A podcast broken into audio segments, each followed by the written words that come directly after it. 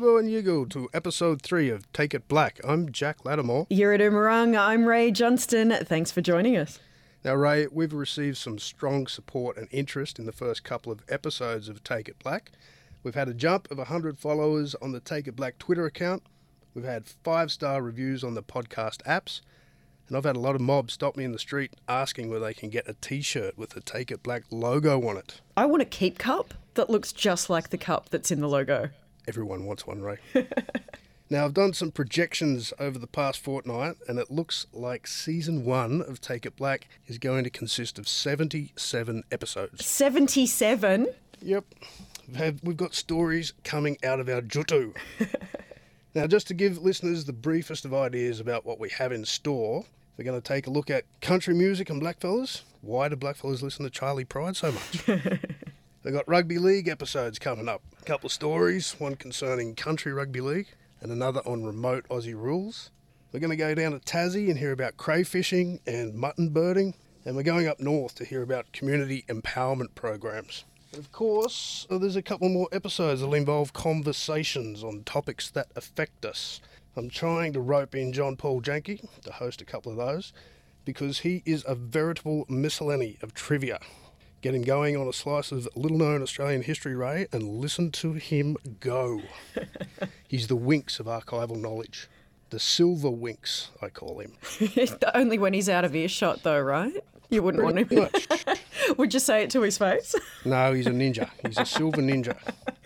So we're also going to have some mini apps, Jack, and we're calling them Short Black, which I love. Do you get it? Yeah, I do like that it? one. Yeah, I do. Yeah, You've, yeah. you've flagged that one with me before. I love it. So keep an eye out next week for the first one.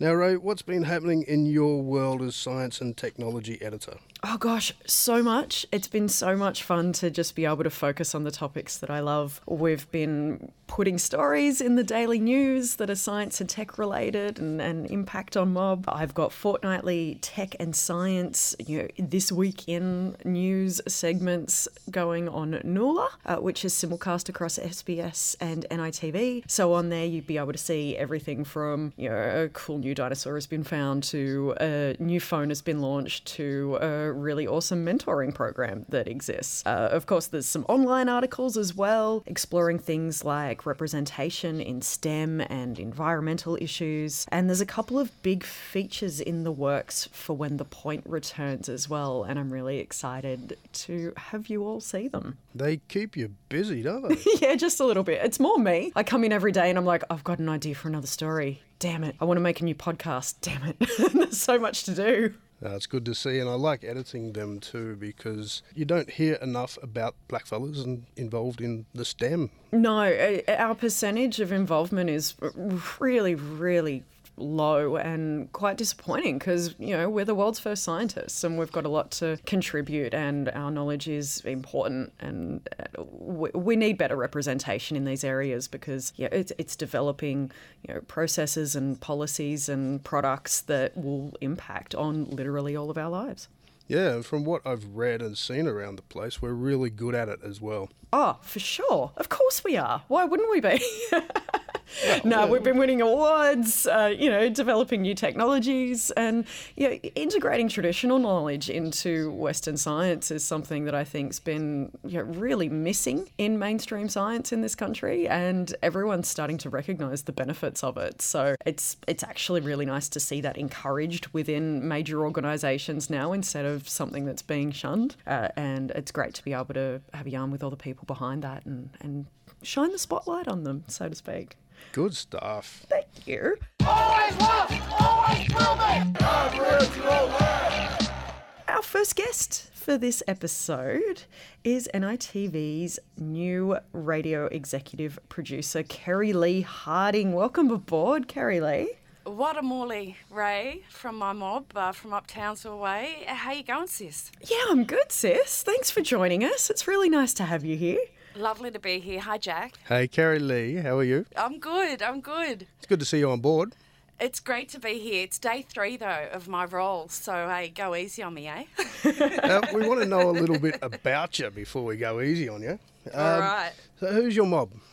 Well, um, I'm a Queensland Murri, so my mob hail from Queensland. I'm Gurrumbil Barra and Wulgurukaba from Townsville mob, Juru from down uh, Bowen Way in Ayr region, Koa out west of Winton, and Canaloo from central Queensland. So that's my mob. Oh, you're all over the Um, place. Yeah, all over the place. Yep, us mob uh, come from uh, quite a big family. One of my grandfathers had 52 children that we know of. Wow. So have I got lots of uncles and aunties? eh? Now, what have you been doing before you started in this role? Oh, how far do you want to go back, Jack? Well, I know that you were working with ABC in radio. I did. I started off, um, actually started off in radio at 3CR Community Radio back in the day, which is based in Fitzroy. And I was a part of the test broadcast for our local Aboriginal radio station, which is now 3KND, which holds a full time licence. So I started off there at 3CR doing a Sunday night program, then applied for a job at the ABC, as you do. Your mum sends you the job ad and says, go for this girl. You've got to always listen to what your mother says. so, um, so I applied for the job back in 1997 and was really lucky enough and blessed to have that opportunity to start my career in radio broadcasting. So I started at ABC Melbourne back then. And I've been in the game ever since. So worked at Koori Mail, Koori Radio Sydney. Oh, you're Koori Mail alumnus as well. Yes, back in the day, I was a correspondent for Melbourne and photographer, writer, which nice. um, was really good experience, and that I can, you know, add to my multimedia skills that we need to have these days. You know what it's like; you need to be able to do a bit of everything. Yeah, cross-platform. Cross platform, that's right. So, yeah, my mob are from, like I mentioned, all those areas up there. But back in the day, they were forced off country, made to walk. Some of my mob were put on cattle trucks on the back and taken down to Cherbourg Mission. So that's where a lot of my family are today. And I love that earlier on in the program, Jack, you spoke about, you know, why do mob love country music? Yeah. Well, we love it, of course, because we. Are you a Charley all- Pride fan? Oh, totally. Yeah, George Jones, Alan Jackson. And I'm a big fan of my own family's music. So I might not have the musical skills that might come out through my radio experience, but I'm really proud of what my family do. My mob, uh, Mop and the Dropouts. So my cousin, that's Mop. Yep. Quite famous band out of Cherbourg that has a hit single, you'd say, in the blackfella community called Brisbane Blacks. And my other uncle is Uncle Lanso Chin, who wrote a song called Cherbourg Boy, which is a really deadly song as Oh, well. Have to go and talk to them for this upcoming episode. Then. Yeah, they're pretty deadly. And then I've got uh, one of my poppers, Papa Andy Ochin, and he's just deadly, like deadly on lead guitar. His son plays as well. You know, they got home studios, as you do. But yeah, really look up to my uncles for the music that they produce out of Cherbourg over the years. Yeah.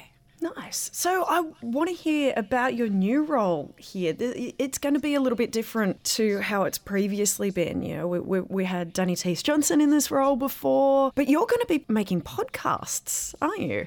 I am, absolutely. So uh, I don't want to give away too much, but there'll be new and exciting content coming out of NITV Radio podcast this year. Yeah. Well, Yeah. online's pushing a few out. We've got the Ballin' Out Basketball podcast that Joden Wilden, Grayson McCarthy Grogan, and Dan Gallagher are behind that one. And Wow. They're up to their fourth episode. They're in front of us at the moment in terms of their output, but we'll, we'll clip them. now, Kerry Lee, there's also a few rumours of other podcasts in the works here from NITV Online. So, I guess uh, what sort of podcasts do you listen to in terms of the you know black podcasts? Yeah, Blackfella podcast. I've got a, a show that I listen to in the States from Blackfellas over there. It's called The Breakfast Club. I'm a big hip hop fan, so to me, that's one of my favourite podcasts that I listen to. But if you're here in Australia, you know, there's really deadly podcasts that are going around. You know, there's Pretty for an Aboriginal, Tiddas for Tiddas. Yeah, I love tiddas for tiddas. I love the way that sister delivers the program. Really conversational. I don't want to tune out when I listen to that one, and that's a good thing. Yeah. I- Curtain, Yeah. Curtain's one of mine. Amy McQuire and um, Martin Hodgkinson. Uh, they've got that one going. I think it's been going for three years. Yeah, one Amy's a favourites. powerhouse. She's such an inspiration to all the young journos out there, I swear. She's so powerful. What a legend. Yeah. And Michelle Lovegrove's a cuppa and a yarn. Yeah. I, don't mind that one as well. We've got to mention Wild Black Women too, though. Of course, Yeah, yeah, it's NITV's own. Compulsory. Well, 98.9 FM's. Chelsea Bond and Angelina Hurley. And let's not forget Bo Spearim up there too. He does the Let's Talk program, and uh, He does a deadly job. yep, he goes all right. Nice. So, Kerry, in your role, what, what have you got your eye on? What sort of stories and topics can we expect to see, whether it's in a podcast or the radio? Ah, so many things. I can't actually pinpoint exactly right now, but I specialise in music and the arts. So that's something that I'd really like to bring into podcasting. We've got so many amazing artists and creatives across our communities across Australia. So I'd really like to bring their voices to the fore in some new podcasts. Really like to look at an elders series as well with our aunties and uncles to make sure that we capture a lot of historic moments from, you know, our individual uh, aunties and uncles as well, and as well as a lot of history which is a, a, interest of mine as well, and really interested in the archives. So hopefully we can dig up some deadly archival material in some of our podcasts as well, Jack. Yeah, and off air, you've spoken to me about having a look at the water quality up uh, northern Vic, southern, well, in that Murray Darling Basin sort of issue, which I think would be great to hear a little bit more from there. We did a little bit, oh, this time last year actually, but and that was the deadly story you did up Swan Hill. Thank you. Mm, magnificent photos, but not so magnificent seeing those dead fish in Yeah. the water, um, which is caused, of course, by the blue green algae, and then there's no oxygen. Yeah, well, yeah. Left it's in the water. systematic. Yep. Sorry, you're the do the scientific stuff. I'll leave that to you, right? No, no, no. You, you, you're absolutely correct. It's a, it's a Yeah. combination of factors of yeah, pollutions, things in the water that shouldn't be there that are causing things to grow and, and stopping the fish getting what they need to survive, basically, in the simplest Yeah. of layman's terms. So yeah, Absolutely. it's so that's something that I had a yarn with Jack about the other day because I'd been up uh, up to Cummeragunja Mission and the water is really changing up there. It looks green. Mobs say that when they go in the water now, they, they come out and they just smell the real stinky water. So I'd really like to head up there to Cummeragunja and just see, you know, the quality of the water. But then you, you sort of head further up the Murray, up Albury Way, and, and the, the river's flowing beautifully. So it, it's quite bizarre just the way the environment is, isn't it, these days? Yeah, it'd be good to get some of those stories Yeah, Yeah. down this end of the world. That's right. Definitely. But so many stories to come out of Melbourne as well, which I'm really looking forward to sharing, as well as all the other national news, current affairs, and other topics we can cover. So not a lot then, just a few things. Just a few things, right? just a few few topics across a small area, impacting a couple of people. Not not uh, much. Absolutely, yeah. But look, there's one more thing, something that I'm really interested in personally is archaeology and anthropology. Yeah. And I say that because I'm really proud of my mum. My mum, China, is an archaeologist, one of the very few women Aboriginal archaeologists in That's amazing. Oh, yeah. I'm so excited! I want to talk to your mum. Yeah, well, let's let's do that because there are so many stories that my mum can share. She's a pretty amazing woman. Sounds like another podcast to add to the list. Sounds Oh, like definitely. another. Absolutely. I want in on this one. Yeah.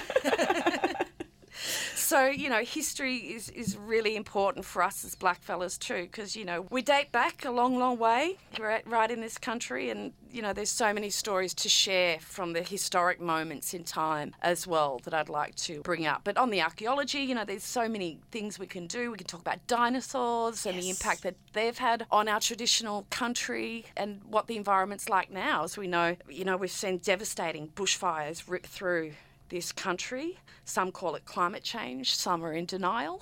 yeah. yeah. What do you think it is about the you know, podcast or radio format that really makes stories shine? Ah, do you know what it is? It's the guest. It's absolutely the guest. It's a person's voice and their story that we're highlighting that, that makes them shine. It's, it's hearing our black voices, which we don't get to hear enough across Australian media. Let's let's face it. So yeah, it's I think it's my job to make the guests shine and have their stories told in the best possible way, Rae. Yeah. Beautifully said, Kerry Lee. Thanks so much. My pleasure, Rae. And now it's time to go behind the camera of a feature documentary titled The Art of Incarceration. The film premiered at the Melbourne Documentary Film Festival last year and was a hit with audiences and critics, selling out both screenings before Cinema Nova added two more to the festival program. To shoot the film, director Alex Siddons went into the Fulham Correctional Centre in Victoria and followed the experiences of several inmates participating in the Torch art program. The film puts a face or faces to the issue of overrepresentation of Aboriginal people in the prison system. In 2019, Aboriginal and Torres Strait Islanders made up 28% of all adult prisoners. Indigenous women made up around 35% of adult female prisoners while First Nations men are 15 times more likely to be imprisoned than non Indigenous men. Now, remember that the total Aboriginal and Torres Strait Islander people over 18 make up just 2% of the overall Australian population. In the NT, the proportion of adult prisoners that identified as Indigenous was 84%. And in the middle of last year, all the kids being held in youth detention in the NT were Indigenous. ABS data in 2018 revealed the rate of incarceration of Indigenous people had risen 45% since 2008. The art of incarceration also followed the struggles and achievements of these men after their release and provides an uncompromising look at their experiences. Always was, always will be. Take it black.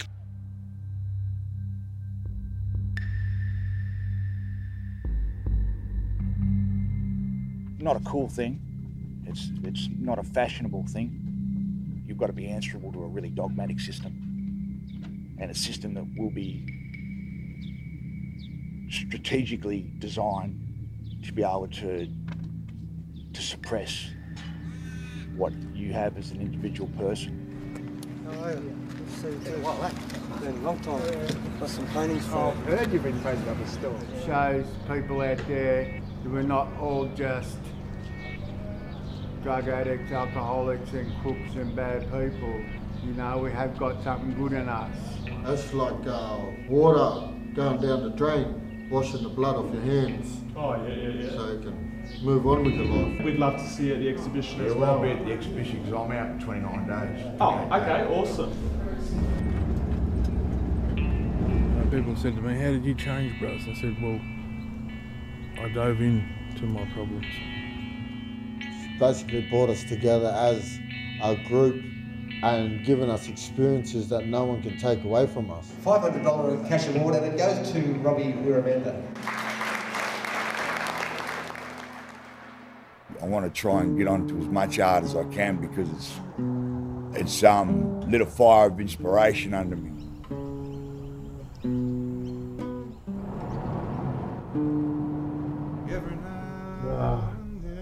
Once you take your take putting on this roundabout, it is a very hard thing to get off it, you know. You can keep coming back and to go back out there, yeah, you don't want to start on it.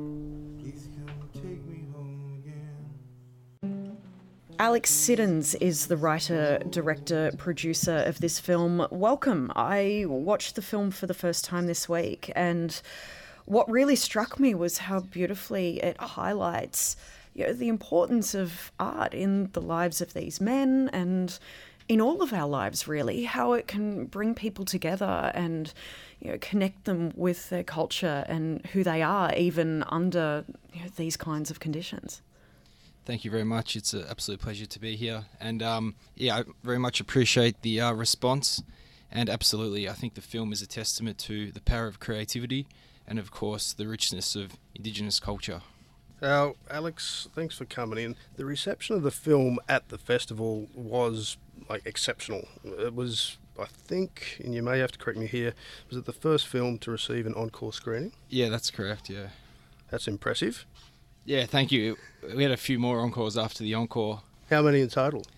Uh, it was initially supposed to be one screening, but then it became two, and then it became four in the week of uh, MIF. So busy week on the film calendar, but we nearly sold out four of the screenings. So yeah, at, at a few times I was a little bit worried that everyone would fit into the cinema, but um, everyone kind of barraged their way through. So pretty surreal experience, and I will say I've never felt more vulnerable than sitting in a packed cinema and just watching every single cut and every single moment of the film and we've now been given the chance to enhance the film, which we'll discuss. And I'm very much looking forward to fixing the sound because although although the film is quite raw, I don't think the uh, sound needs to be quite that raw. yeah, right. Well, as you say, you're, you're back. You're reshooting the film. So, firstly, why are you back behind the camera?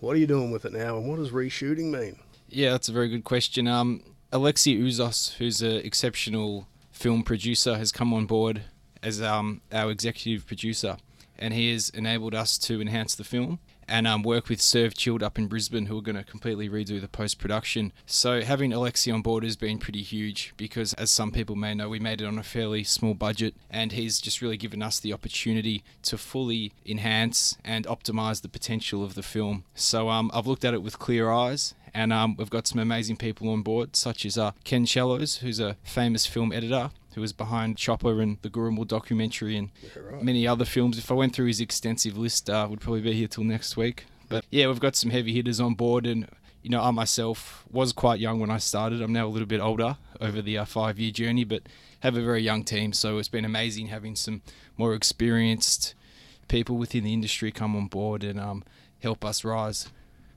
Now, Chris Austin, who we heard uh, his voice in that uh, the audio package that, that just at the top of this segment, he's doing something at the top of the film as well, something new. Yeah, absolutely. Um, a lot of people have told me that when they've seen the film, it's the most they've learnt about Indigenous culture. A lot of the you know, very educated people have said that to me as well, which quite horrifically signifies the lack of education and knowledge that we have about our own history as Australians. So that gave me a lot of confidence, and I've had a lot of great chats with, of course, Robbie Wirramanda and Christopher Austin, the two lead subjects, and we really want to enhance the cultural resource and insight from the film. So, yeah, uh, Christopher Austin uh, may be working or in the process of working with the VFX team to um, bring to life some more historical context. And um, yeah, that's just one of many enhancements that's uh, being brought to the package. That's deadly. And you shot the film at Fulham Correctional Centre, which I understand is the only correctional facility in Victoria which has a Koori men's unit. Is that right? Yeah, that's correct. And, Um, and what was it like getting access? Because it's not too, it can be very hard for media to get access to go into a correctional facility anywhere in Australia. What was that like? Yeah, I think it's virtually impossible. I think it's. In, in my point, exactly. yeah, I think Yeah. Uh, Prison Songs obviously did it in the Northern Territory. Yeah, Kelrick Martin. Yeah, Yes. brilliant, brilliant film there. Um, so yeah, it's very challenging. It was a very long process. I essentially, my ex-girlfriend um, received a painting that was done inside Fulham, so I learnt about some of the work that was being created there, and I met Robbie Wirramanda soon after he'd been released from prison, who then informed me about the Torch program. So I got in touch with Fulham and sent them some of my early works, including the uh, Saints of St Kilda, which was a depiction of the uh, infamous and now no longer Gatwick Hotel, and um, the Busker, which is about a former rock star and busker from Chapel Street called Cookie, who was part of the Mixtures, wrote the Push Bike song. So a few of my early films, and my contact from Fulham really respected and appreciated the films, and um, I had a chat to him. And I remember he said, Alex, it's very, very difficult to film inside a prison, but it can be done. So I was eventually granted access, and I walked through, I believe, a 30 kilo door and straight into the yard, where I quickly learned to uh, keep my eyes down and just focus on where I'm walking, which was a stern lesson. And um, I walked through the facility and eventually was in the Yurung unit, which you, of course, mentioned, the Indigenous unit there. And uh, I instantly met Christopher Austin and uh, had a chat to him, and he said he was very supportive of the idea and couldn't really believe that I was interested. So That's deadly, bro. While the film is premised on life behind bars for the Aboriginal subjects you feature, the film also focused on the struggles of these men after they were released. We, of course, know there are many struggles that our former inmates may face upon release. One of them is very high recidivism rates, of course, we have in our community. And I know that an issue that you might have come across as well is housing for mob when they get out. I've done some radio work in the prisons, and then when I'm out on the streets, I see sister girls that I've actually worked for. they've got nowhere to go. They ask me, "Can can I come and stay with you?" Hey, look, I just say I'm flat out myself, you know. but what are some of the issues and the struggles that you see with these men upon release? Yeah, that's beautifully said. And I think in contemporary society, the idea is that within that period of incarceration, that's where the punishment is done. But so many, the extreme percentage of people within the jail system are heavily disadvantaged and on the lowest socio-economical end of society. So when they leave the prison gates, the struggle continues and enhances, unfortunately, uh, which was obviously very eye-opening for me to realise. So housing is obviously a huge issue, and I understand to get parole you need a address. That's exactly right. If you don't have address, you, you get no parole. So, Yeah. and what I uh, experienced was sort of people putting sort of their uncle or auntie's address down and all sort of congregating in one location, which of course is very toxic if you've got a large number of people who have just left the prison system with you know various issues. Um, all congregated in the one area. So there's a range of issues. Obviously, the criminal record and the um, effect that has on employment. It's virtually very, very difficult and um, a huge amount of, or the extreme, extreme majority of people within the prison system were previously never, or you know, have never experienced employment anyway. So But one of the positive things that I've seen come out of the Torch Project is inmates producing art. So they're able to sell their artwork while they're in prison. Therefore, their bank account, yeah, can grow grow a little bit higher for when they're released and, and they've got more bungu, as we say from up my mob, uh, in the bank.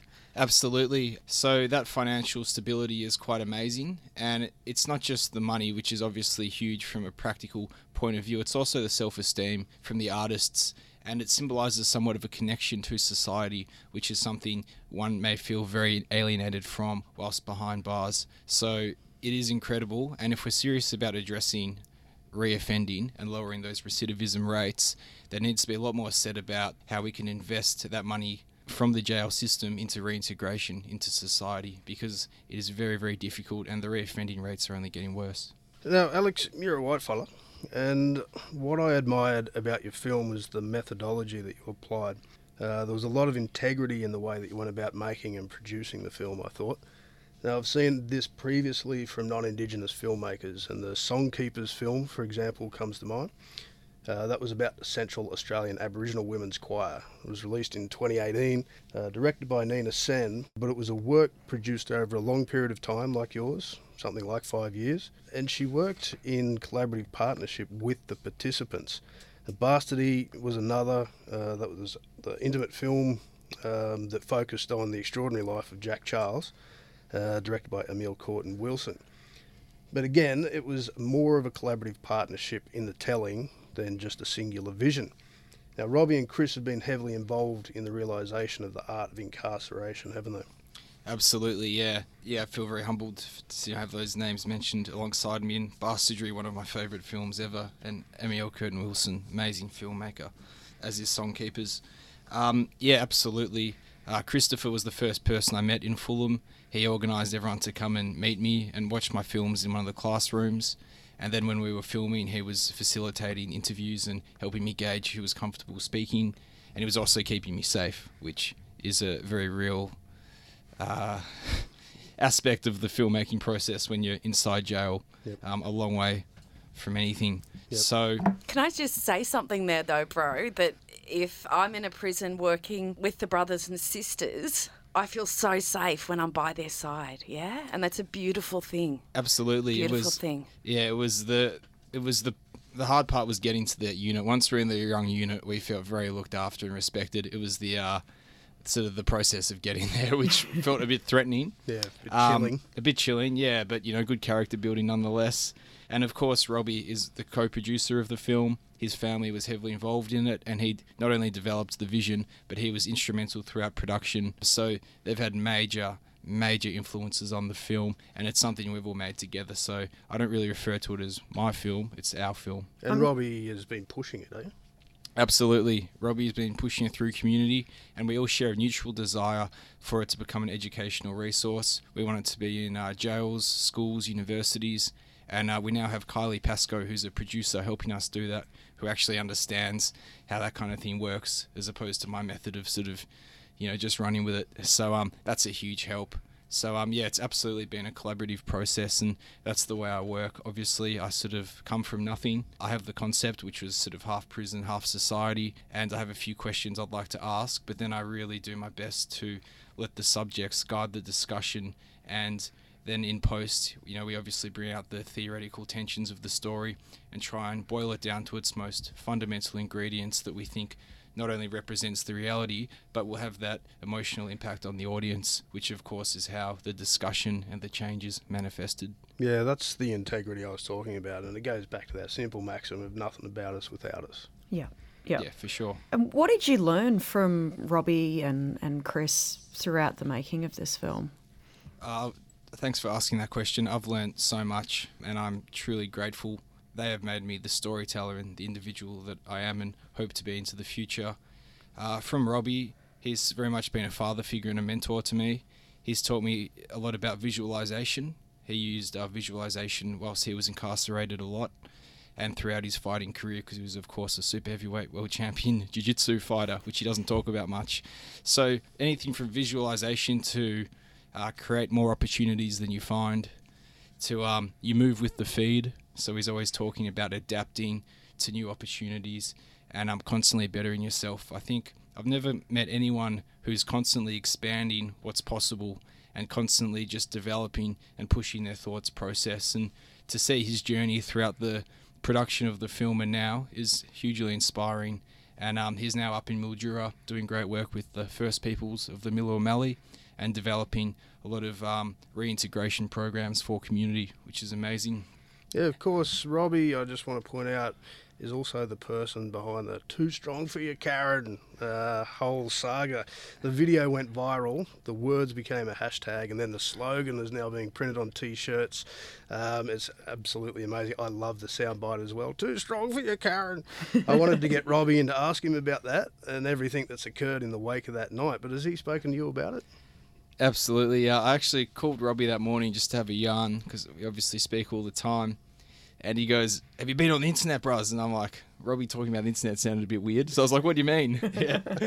Um, and he's like, Go on Facebook and call me back. And I'm like, All right. So I went on Facebook and I see this video, it's been uploaded like two hours ago, 50,000 views. Yeah, and I'm like, Is that the people from next door? And I, because I've, they always drive past like they're doing a drive by and just stare us down. Yeah, right. And they've given me some very strange looks, and I've always been a bit confused by it. But yeah, that so th- I think t- the two minute cut went completely viral within about three hours, but it was actually filmed for 14 minutes. So uh, Bob or Rob, I believe his name is, alongside Karen, was uh, started off just drilling into Robbie, claiming he's a dole bludger when he's got three jobs, not including being an artist. He's the hardest working person I've ever met. And then obviously they just questioned his Aboriginality in as many ways as they could. And then they yeah proceeded to you know obviously pull down his flag. Well, trying to. Yeah, tried to, and it's of course too strong for them. So that was just crazy to see one of your best to see one of your best friends just get absolutely you know. Well, they didn't humiliate humiliate him because they they tried to, but he's of course far too strong. Well, his patience and restraint was amazing. And I think that's that's you know the media. I don't think really gave him enough credit for that. He had his uh, Jackson was there, Grayson was His there. kids. Yeah, his beautiful wife Jackie was there. Morgan from Robinvale, shout out to Morgan, was there. And this man is just racially abusing him in front of In his own whole family, in his own home. Uh, What they were doing was they'd just been fishing in the river and they were all painting. So it was just, I mean, crazy. But what's amazing is Robbie said to me, he said, Alex, I'm glad you saw that because that's what I've gone through my whole life. And he always tries to turn something like that into a lesson. And I think that really shone through. I think he was a lot too intellectual and wise for a lot of the mainstream media who attempted to discuss the issue with him. But the fact that he had that foresight and he's always looking for that greater lesson and greater wisdom within every experience is a further testament to his character. And how's his family going off the back of all of that? Yeah, well, it hit them pretty hard, obviously, and it hit the community up there pretty hard. But to their credit, I think they handled it absolutely brilliantly. The family's going really well. They've got an exhibition coming up at Metro Gallery in Armadale, in Melbourne, which opening night I've got written on my hand is the 14th of Feb, which I think is next Thursday. So that's um, very exciting for them, and they've got lots of beautiful art. And of course, I want to give a big shout out to young Grayson Wirramanda, who's been a little bit unwell, but um, we'll be back home soon. So love you, Grayson, and I'll be up there soon to see you, man. Nice. Oh, nice. Now, I want to hear more about how the film's planning to be deployed as an educational resource. Can you can you talk to me about that? Yeah, absolutely. So we've had a lot of interest from various government sort of bodies, you know, the justice system, obviously. A few prisons have got in contact with me, which has been great. And this has especially been driven by Robbie and Christopher. We really want it to be a resource that, you know, schools, as I said, TAFEs, many of the um, educational institutions can use because the film is shot in a narrative driven approach. You know, it's very, a lot of people have said it's a bit more like a movie than a traditional documentary. And I think that's actually a good thing because education doesn't have to be boring and it doesn't have to be dull. You know, it can be completely enthralling. And I think the audience is going to gain a lot more from it if it is. So yeah, we're absolutely once we do the cinema run, which will be taking place mid this year, our focus will be on the educational stuff. And I know um, myself and Christopher and Robbie, when he's free, love doing the Q and A's and coming in and having a chat with people about it because that's what it's all about. And yeah, I sort of just direct the conversation. It's all obviously about hearing what you know Chris and Robbie have to say. Nice. Thanks so much for joining us, Alex. It's been great to hear your insights on how this film came about and, and everyone within it. And honestly, if any of the listeners out there haven't had a chance to see this film yet, please take it when you get it because it, it will change your life. Thank you very much, guys, and thank you for the incredible support. We wouldn't have made it this far without without NITV behind it. Oh, thanks so much. Take it black. Now, as Jack mentioned at the top of the episode, you can expect plenty to come from Take It Black. Next episode, episode four, we'll be discussing the axing of the anthem from the NRL Indigenous All Stars game. We'll be joined by NITV's Over the Black Dot host, Joden Perry, for that one. Yeah, I'm looking forward to that one too, Rae. It's been a long wait across the summer, and now we can start talking footy again. and in the meantime, please keep the Take It Black conversation going by throwing us a follow on Twitter and using the hashtag Take It Black. And remember to subscribe to Take It Black on your preferred podcasting app so you never miss one of the upcoming 3,000 episodes this year. and until next week, remember to come on, Kerry Lee, you do it, sister. Take it black. Always will be.